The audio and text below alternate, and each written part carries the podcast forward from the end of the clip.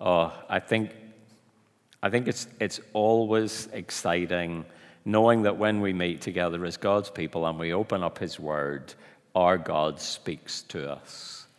So I'm excited about that. And I was just thinking, I was a first-year student at Queen's in Belfast in 1985 when somehow I landed up, I can't even remember why, but I landed up at a group called the Irish Prayer Group, which prayed for the work in the Republic of Ireland. So for me, it's been a long road of praying for, serving here, cheering people on. There's some of us in the room who've been kind of at this for a long time. I cannot tell you what an encouragement it is to be here and to, well, sort of see you. They're still there. You could all have, well, I shouldn't say this at the start. You could all leave and we'd be none the wiser up here, you know. But it's the thought of almost 600 people gathered here, that in itself is such an answer to prayer. I mean, honestly, for most of the last, almost 40 years, that would have been almost unthinkable, that you could have 600 people here in the Republic for a Bible teaching conference. So praise God for that. And I think for some of us, even just being here and seeing each other is the most unspeakable privilege. So thank you. Yeah. Great. We're going to pray now as we come to God's Word. So let us pray. Loving Father, I thank you so much for your kindness, your goodness toward us. I thank you that you are God who speaks with power and authority. And we pray now that as we come to your word, as Gary opens it up before us, may his meditations be delightful in your sight. May his words proclaim your truth. And may we all bask once again in the wonder and the glory of the gospel and rejoice in our salvation. In your beautiful name, amen. Amen.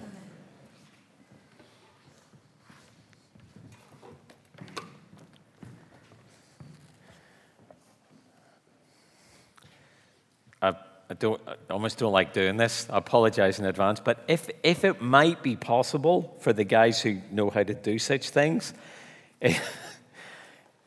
as a preacher, it is generally easier if you're preaching to people. And it would be a real help if we could have just a little bit of light, sort of just to reassure me that I'm not just talking to myself. It's almost like being backing. Oh. Oh. Okay, be careful what you ask for. Oh, that's right. That's right. Okay, thank you for that. Sorry to wreck the vibe that's been so carefully created. Oh, can I say it was encouraging before? That's even better now. So thank you for that. Can I say there's something about being Irish which seems to grow in us when we leave. It's what makes those crazy Irish people in Chicago dye the river green on St. Patrick's Day every year. For me, it's what creates a deep bond between me and the guy from Harold's Cross that I meet every day walking the dog. We are like blood brothers. We don't actually know each other's names, and we've now been doing this for so long that we are way past the point when it's okay to say, I'm sorry, I've forgotten your name. So we both just brush it under the carpet.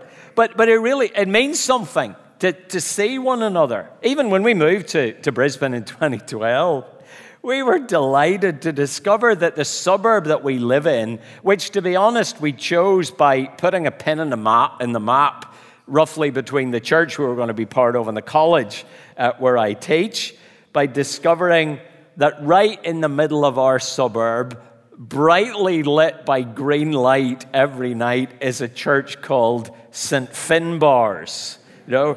Guess who populated this part of Queensland? And even now, when my three daughters have got Australian accents, we're all Australian citizens. I'm passionately committed to the cause of the gospel in Australia. I'm also deeply aware that every time I open my mouth, I announce that I am straight out of Belfast and that I am and always will be Irish.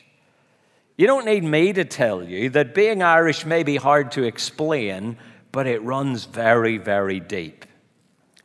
The Taoiseach once said, being Irish means our nationality is never a burden.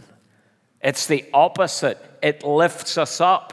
It provides a sense of belonging, and in the darkest of times, it gives us a feeling of hope.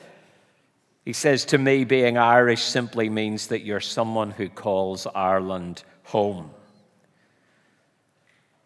But, you know, I didn't travel the 16,763 kilometers, approximately, from Brisbane to Kilkenny to hear Irish accents again and drink, well, Kilkenny, I suppose.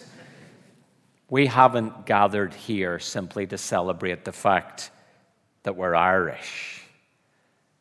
We're here to remind each other and delight in the fact that God's unfathomable, immeasurable kindness has made us part of the people of God. And over the next 3 nights, we're going to open up the Word of God and think together about what that actually means. Who are we as the people of God? How should that shape the way we think and act? How should it shape the way we do life together? If we are God's people, what then does God ask of us as we seek to reach this generation of Irish people for the Lord Jesus Christ? As we speak and live the gospel before the people of the 32 counties which make up our delightful, defiant, dogmatic, and often damp home. Over these days together, we're going to go right back to basics to look at what God's purposes are. See, right from the very beginning of the Bible, God makes it clear that He is creating a people to know and enjoy Him forever. He tells Adam to fill the earth with his descendants and cultivate it, to make the whole of the cosmos a place where those descendants could walk with and know and enjoy God. Now, as you know, in Genesis 3, our first parents tragically opt to believe the evil one who promises that if they disobey what God says, they will be like God. The problem is, of course, that that's a lie. It's hardly surprising coming from Satan. The truth is that they're already like God, and they end up swapping what they already have for nothing. And they slow the grand process of God building a people for Himself. But they can't defeat it, for God is utterly, irreversibly committed to doing this. God works through individuals like Noah and his family to keep the plan alive. He makes extravagant promises to Abraham, repeats them to his son Isaac and his grandson Jacob. He promises that this family will become a people, a nation, to be His treasured possession that He's going to hold up before a watching world. He says this people are to be a light to the nations. It's in and through them that God will ultimately show His glory to the world. And so through the Old Testament, the story meanders its way towards the day when all those promises become a reality. Here's how the Apostle Paul describes God's unfolding plan in Ephesians 3. This grace was given to me, the least of all the saints, to proclaim to the Gentiles the incalculable riches of Christ and to shed light for all about the mystery hidden for ages in the God who created all things. God did all this so that His multifaceted wisdom may now be made known through the church, His people, to the rulers and authorities in the heavens. Our God works in this cosmos, in and through us, His people. Weirdly, it is through us that God reveals and displays His multifaceted wisdom. We are at the heart of God's purposes in this world. Most people in Ireland have no idea that we're even here this weekend. Let's be honest, even most people in Kilkenny have no idea we're here this weekend. And they certainly do not know that it is here amongst a mixed group of people like us that meaning and truth and wisdom are to be found. And in one sense, it's no different to what happens every weekend as the locals of Ballina and Enniscorthy and Youghal and Letterkenny and Carrickfergus watch as small groups of people go into all kinds of nondescript buildings and they have no idea what's going on or what they're missing or how significant it is. To be honest, we often forget ourselves how significant what we're doing when we gather as God's people is. Which is why we're taking time tonight to think about what it means to be the people of the Word. You know, whichever church you're part of, whichever part of the island you're from, every time we gather as God's people, a dramatic divine encounter is taking place. Because the God of the universe, our God, is speaking to us. There's nothing more foundational, nothing more important or significant or more transforming than that.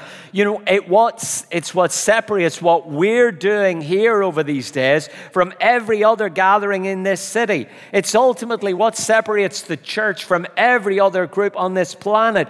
Because to be the people of God, to be the people of the Word, means listening to God as He addresses us right now in real time through the words He set down for us in the Bible.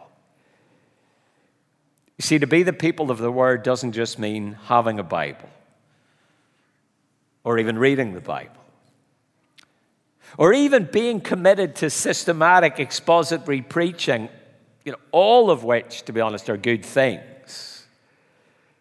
But to be the people of the Word is to commit ourselves to listening to the talking God as He addresses us. I've been a Christian for a long time now, over 40 years, and I've got the absolutely solid conviction that being a Christian is not actually all that complicated. It's just hard. And part of that is because listening is hard. Listening is a remarkably difficult thing to do, at least for some of us. If you could come and kind of look in on our family at a mealtime in Brisbane, you would notice that Fiona, my wife, and I love to talk. We've got 3 young adult daughters who also love to talk.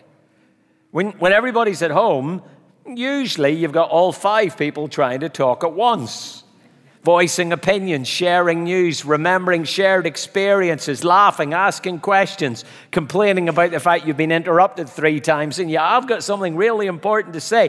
The conversation careens from one thing to another at breakneck speed. Even the dog starts to join in.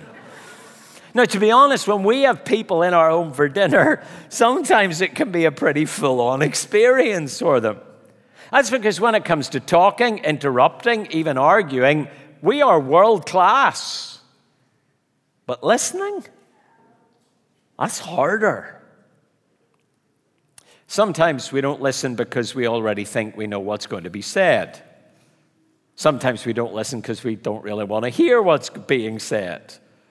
Sometimes we don't listen because, if we're honest, we don't think the person talking at that moment really knows what they're talking about. Add to that the times we're just tired or distracted because we're looking at something on our phone. Often listening isn't our strong point. And that's a real problem, because when it comes to having a relationship with the one and only God, it's based on Him speaking and us listening. In fact, you could say that the whole Bible is essentially a call to listen to the talking God and do what He tells us. Remember that the Bible starts with God speaking the universe into existence. He speaks face to face to the man and woman in the garden. He speaks to all kinds of individuals through the Old Testament. He speaks to the nation in Mount Sinai, nation of Israel. He speaks through the prophets, and eventually He speaks in the flesh through Jesus Christ, the one of whom the Father says, "Look, this is my Son. Listen to Him." And right at the end of the Bible, in Revelation 21, God is still speaking as he says, "Behold, I'm making everything new." The Bible says God's a talking God, and it's our job to listen, which is where Deuteronomy 4 comes in. It's just about the most complete explanation of why we need to listen to God in the whole Bible. Now, if you don't know, Deuteronomy is a sermon preached by Moses on the plains of Moab, kind of really on a hillside effectively, and you're looking down over the Jordan Valley. You can actually see Jericho on the other side. It's about kind of 15 k's across the valley. On a clear day, you can see Jerusalem from up there. And the people, after 40 years of mucking around in the wilderness, have made it to the edge of the land again, and Moses preaches one last sermon to them before he dies. Now, in the first three chapters, he painfully rips off the scab of Israel's recent slow progress and terrible decisions on the way to Canaan. He says, that really should have taught you to mistrust yourselves and trust God, and to look to him to help you to live properly when you get in there. But when they actually get to the point of moving, Moses says, really, one thing is going to make all the difference. Just one thing. In the church that we're part of in Brisbane, at the end of the service, our pastor usually says, "Okay, everybody, what's your one thing?" And those words come up on the screen. So you have to, hopefully you were paying attention during the sermon.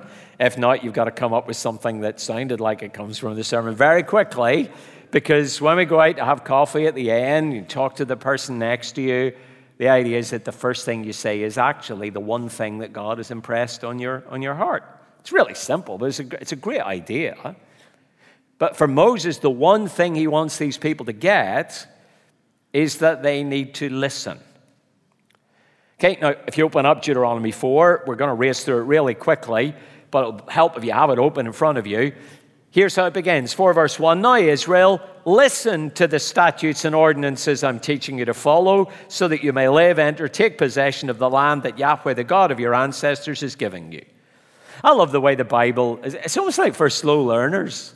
It tells you up front what the message of the chapter is. Listen to God. Now, the good news is, if I lose you at any point over the next X minutes, you'll still have actually got the gist of what's going on here. Just listen. And in fact, it's so important that Moses goes on about it for another 39 verses. The people are sitting in front of him, and he just keeps saying, listen to God. Don't add to it. Don't take away from it. Just listen and do it. Now, immediately, Moses just presses home how important this is. Just a few weeks earlier, God's people had stopped listening to God and started going after what they saw, which was beautiful Moabite women and carved Moabite idols. Unfortunately, that meant that their eyes also saw something else. Verse 3, "Your eyes have seen what Yahweh did at Baal Peor, for Yahweh your God destroyed every one of you who followed that idol, the Baal of Peor." You see, not listening to the word of God leads ultimately to the judgment of God, but listening leads to survival. Verse 4, "You've remained faithful to Yahweh your God are all alive today." Listen to the talking God. That's the one thing that jumps out of the chapter.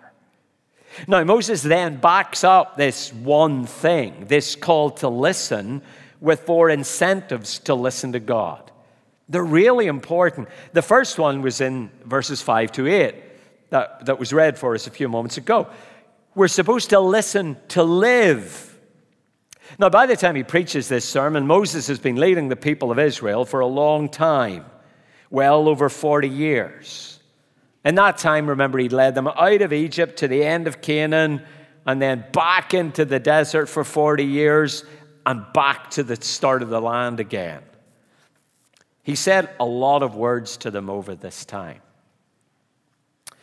I worked out in one of the days just before we left Ireland that the poor, unsuspecting people of Hoth and Malahide had heard me say about 1.3 million words in the 12 years.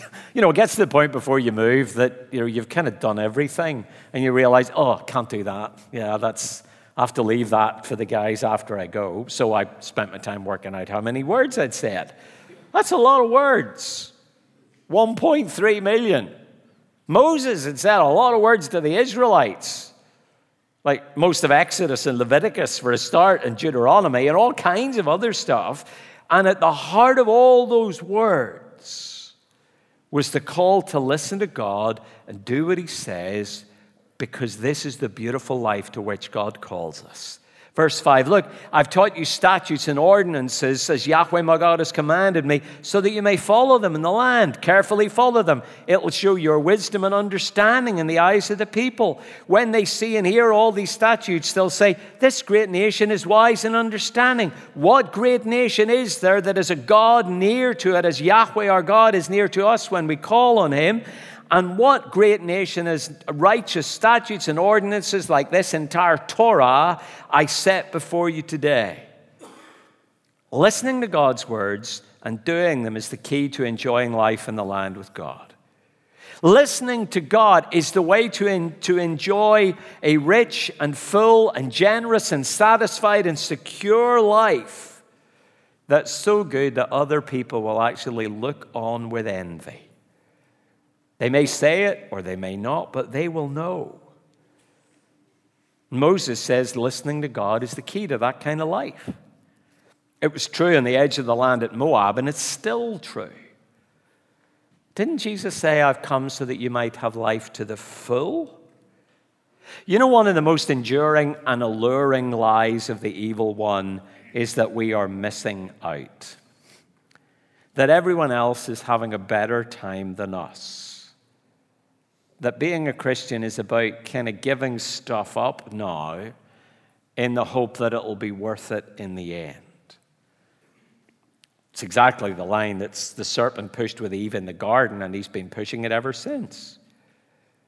Sin will make you happier than doing what God says. Do you ever feel the tug of that? I think we all do. Sorry if this comes as a shock to you, but you know why we sin? It's because we want to. I've been at this for a long time, and sadly, I can't think of any sins that really anyone else made me do. I did them because in the moment, I thought I would be happier if I sinned than if I did what God had told me to do. But the truth is that from the beginning, every word that our God has said to us as his people has been custom made for our deepest happiness. His Torah, that's the word that's used in 4 verse 8. It's not really a set of rules that cage us in. Torah means instruction. It's the most beautiful, vivid picture of what it means to be free, to live God's way. You see, listening to God and doing what he says is the way to flourish, whether we live in Moab in 1300 BC or in Ireland in 2023. See, it's what Jesus is talking about in the Sermon on the Mount. He says, I've come to make it possible for you to live this beautiful life that was sketched out for you back in the Old Testament. Matthew 5:17, he says, don't think that I've come to abolish the Torah or the prophets. I've come not to abolish them, but to fulfill them. For I say to you, until heaven and earth pass away, not an iota, not a dot will pass away from the Torah until it's accomplished. He came to enhance and intensify our life, which is why he says, whoever relaxes one of the least of these commandments and teaches others to do the same will be called least in the kingdom of heaven, but whoever does them and teaches them will be called great in the kingdom of heaven. For I tell you that unless your righteousness exceeds that of the scribes and the Pharisees, you will not enter the kingdom of heaven. Have you ever scratched your head at that? That we've got to be more righteous than the scribes and Pharisees? You know why Jesus says that? It's because the scribes and the Pharisees weren't setting the bar too high, they were setting it too low. Because Jesus was talking about the beautiful life. Jesus was talking about a Deuteronomy 4, 5 to 8 life, which was expansive and full and rich, a life that would make everyone around us go, oh, I wish I had a piece of that. The Pharisees are going, no, how can we narrow this down and make it manageable? Jesus says they really have missed the point completely. They don't get the fact that my word is the key to living a life that is expansive. So all the way through the Sermon on the Mount, he says, the Pharisees say, do this. I say, pardon my paraphrase, stuff that, do that. It's only when you get the fact that Jesus comes to enable us to live this beautiful, far-reaching, expansive life that our righteousness blows that of the Pharisees and the scribes out of the water. It's only then we've got what Jesus came to do. And of course, the marvelous news is that Jesus doesn't just say, go live that life. Jesus lives it for us and then makes it possible for us to walk in his steps. Now, I think that's a timely word for us because I'm not sure if you've noticed here in Ireland, but being a Christian generally isn't regarded as a very attractive option these days. In a very short space of time, really over the last 20 years or so, we've gone from having a privileged position in society to being the pariahs. It's deeply disorienting. If you've noticed that and are trying to work out what's happened, I'd suggest you read this little book, Being the Bad Guys, How to Live for Jesus in a World That Says You Shouldn't, by another Irish expat in Australia, a guy called Steve McAlpine. Okay. Now, there are only 6 of these on the bookstall, so that's about 1 between 100. So, buy one for you and your 99 friends, and we'll be sorted. But here's how Steve says, here's how Steve puts it. He said, how do we get to the position that people think to be a Christian is to be a narrow-minded bigot? Well, Steve says we need to move on. He says the way we live today must be shocking in a way that's also compelling.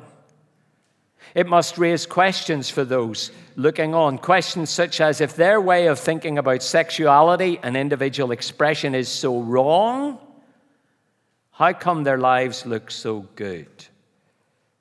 Or if they're supposedly given to hate speech, how come they love and serve their enemies? Or why is their speech so measured when they're scorned on social media? Or why are their marriages strong, their single people chaste, and their same-sex attracted people so fulfilled by non-sexual relationships? See, living the beautiful life really matters. We need to learn to listen to live. Because in this generation, that will be what backs up and commends the gospel that we speak. So that's the first thing, listen to live. And then the second, verses 9 to 20, we need to listen to remember who we are.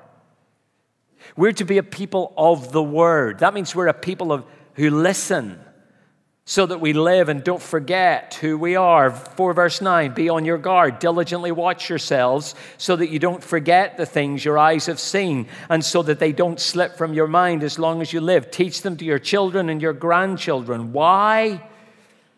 The day you stood before Yahweh your God at Horeb, Yahweh said to me, assemble the people before me and I'll let them hear my words so that they may learn to fear me all the days they live on the earth, and may instruct their children. Moses just piles up reasons to listen so that we don't forget. See, the great thing about forgetting is that it comes to us so very easily. We're all naturals. Forgetting takes no effort at all. But remembering's hard work. For me to remember the stuff I need to remember, I've got alerts on my phone. I've got a calendar on my desktop computer that flashes reminders at me. I've got a notepad and pen on my desk. I've got a wife and 3 daughters who seem to think it's part of their ministry to me to remind me of stuff. But the great news is God knows the help we need if we're to remember and not forget. And we need this as God's people. Now, of course, we're not ancient Israelites, but as part of the fulfillment of what God is doing here, we still need to remember not primarily the events of the Exodus or what happened on Mount Sinai or in the desert, but as Paul says to Timothy in 2 Timothy 2:8, remember Jesus Christ raised up from the dead. I just love that verse. But remember, it's not Paul saying, Timothy, I think you might forget. The Nazareth guy? That one? Remember him.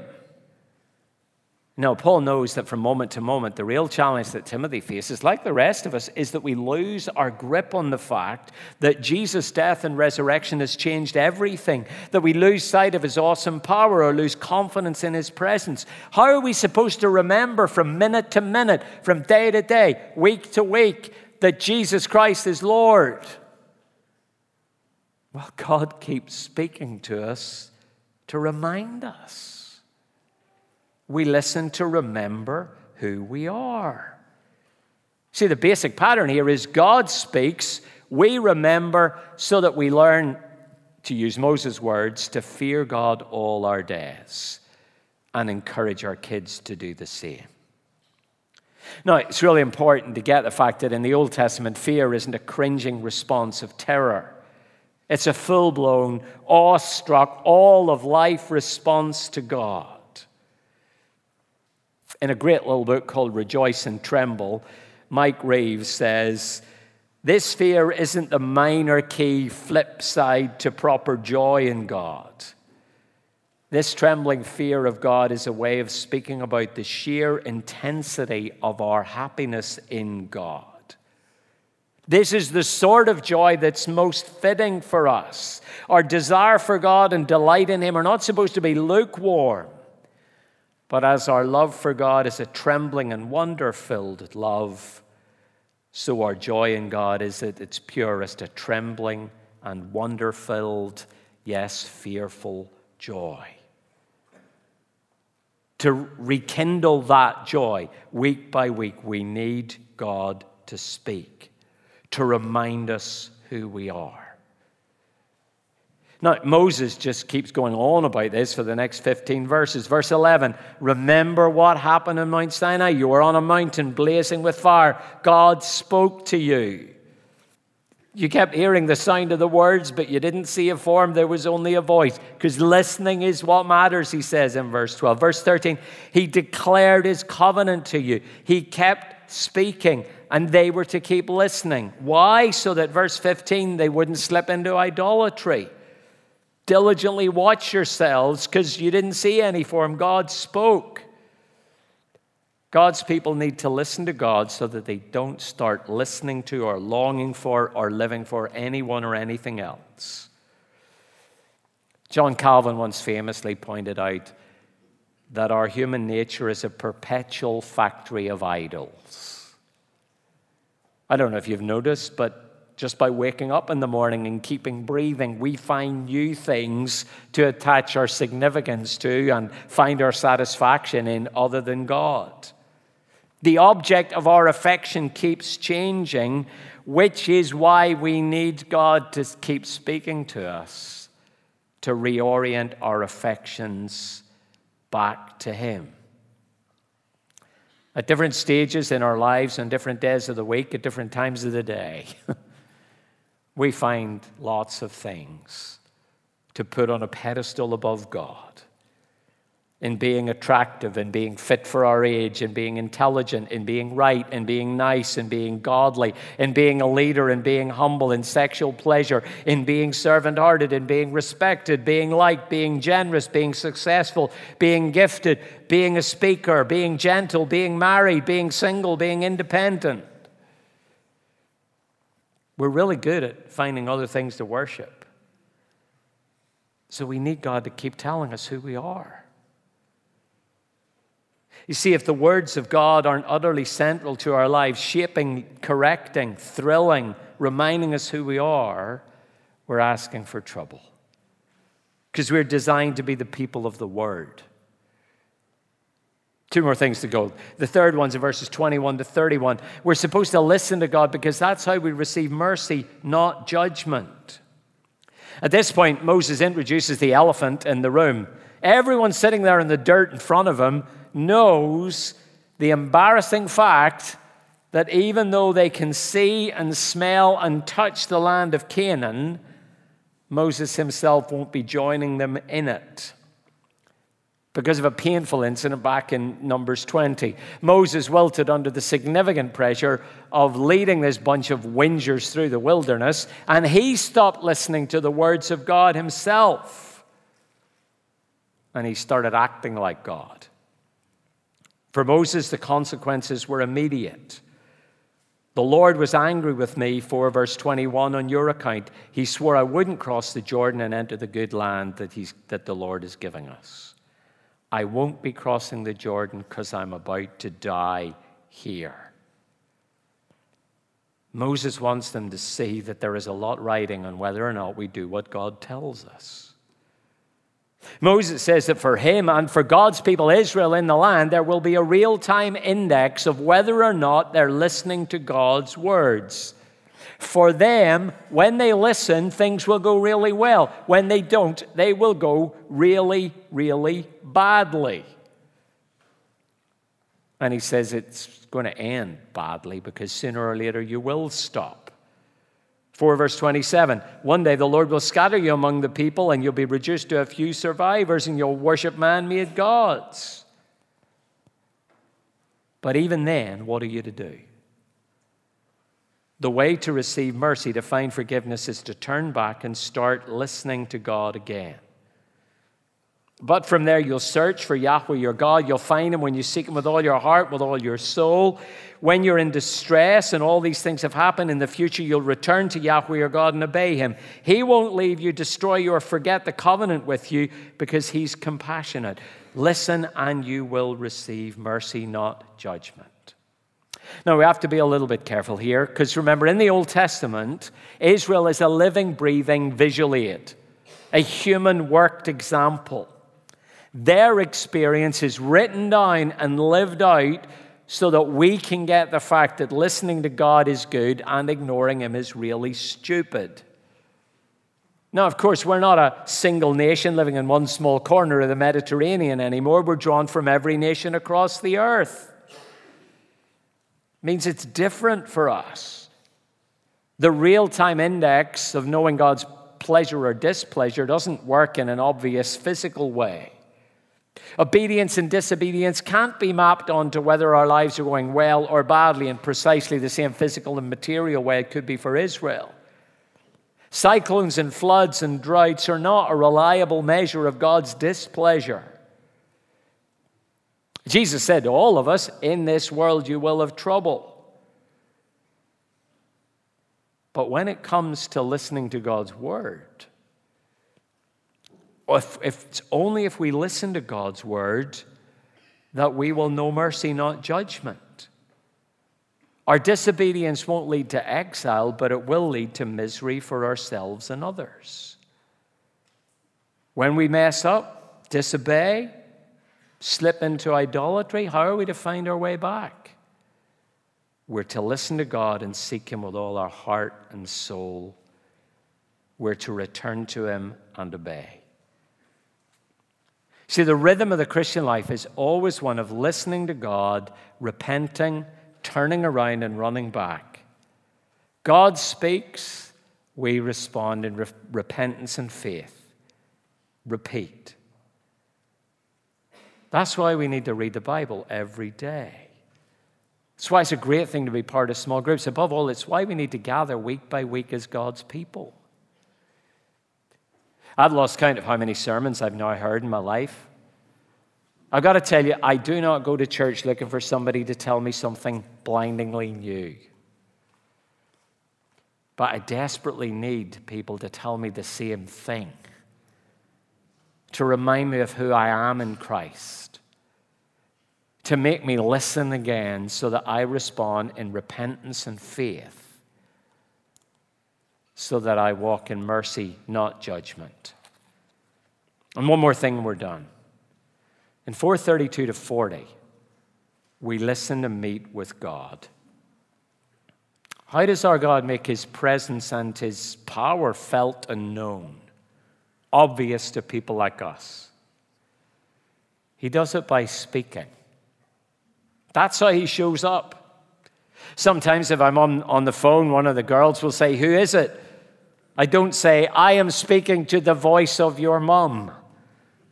I say, "It's your mum. I'm speaking to her.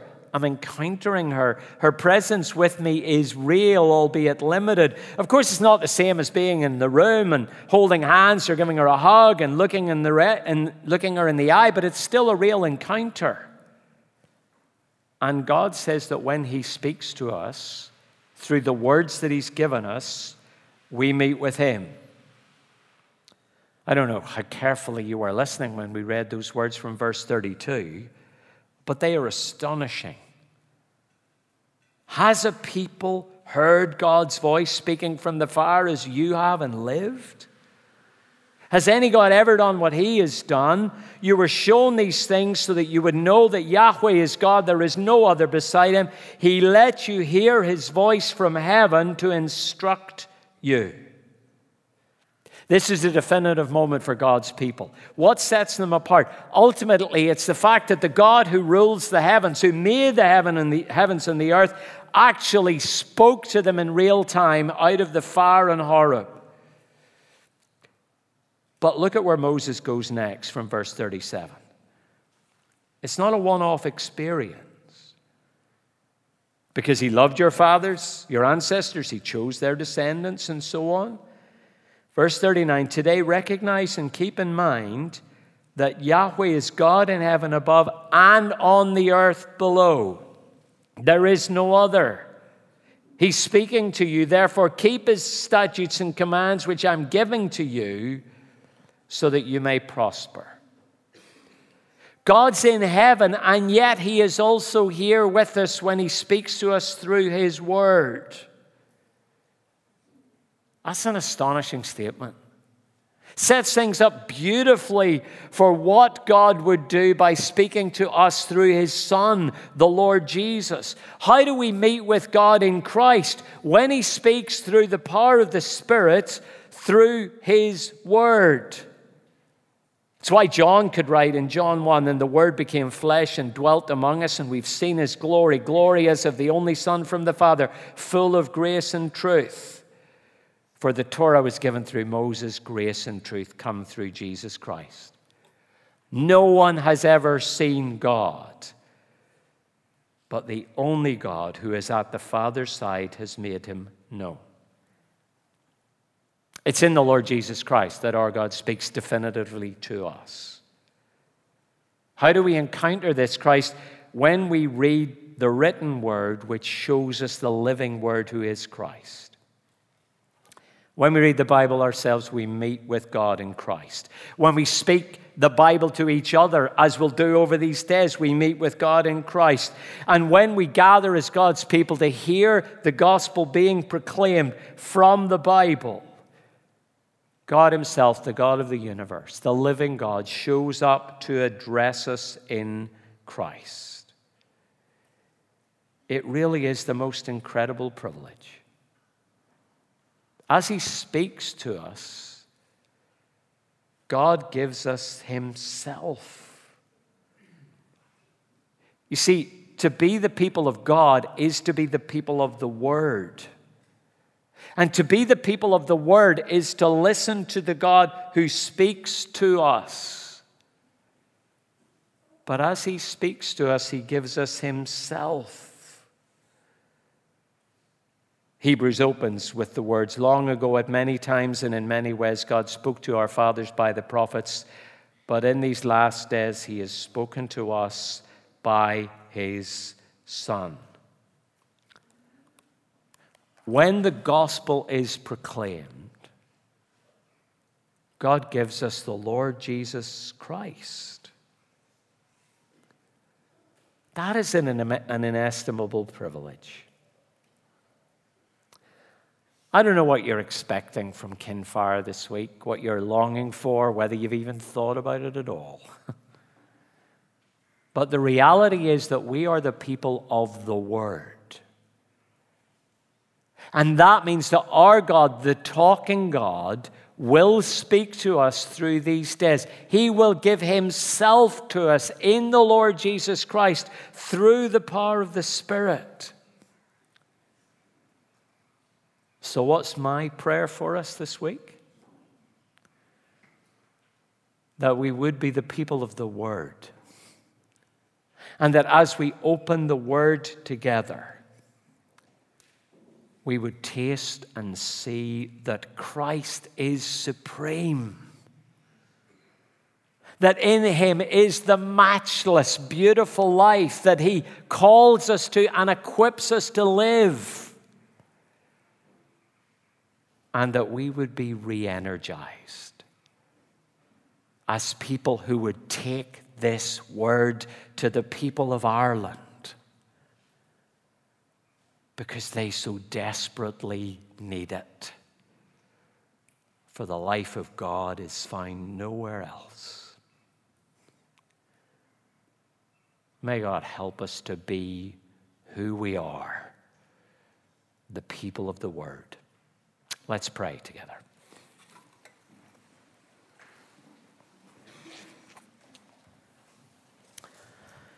Lord, thank you that you have spoken to us in the Lord Jesus. Thank you that incredibly, you, the God of the universe, continue to speak to us in these words that you've given us. Father, we ask that even tonight you'd remind us that you give yourself to us, that you give the Lord Jesus to us in the power of your Spirit through your word. And in your kindness, we ask that even this evening, you might open our eyes a little wider to the privilege you've given us, but more than that, to the Lord Jesus Christ himself, who is the living Word. We pray in his name and for his glory. Amen.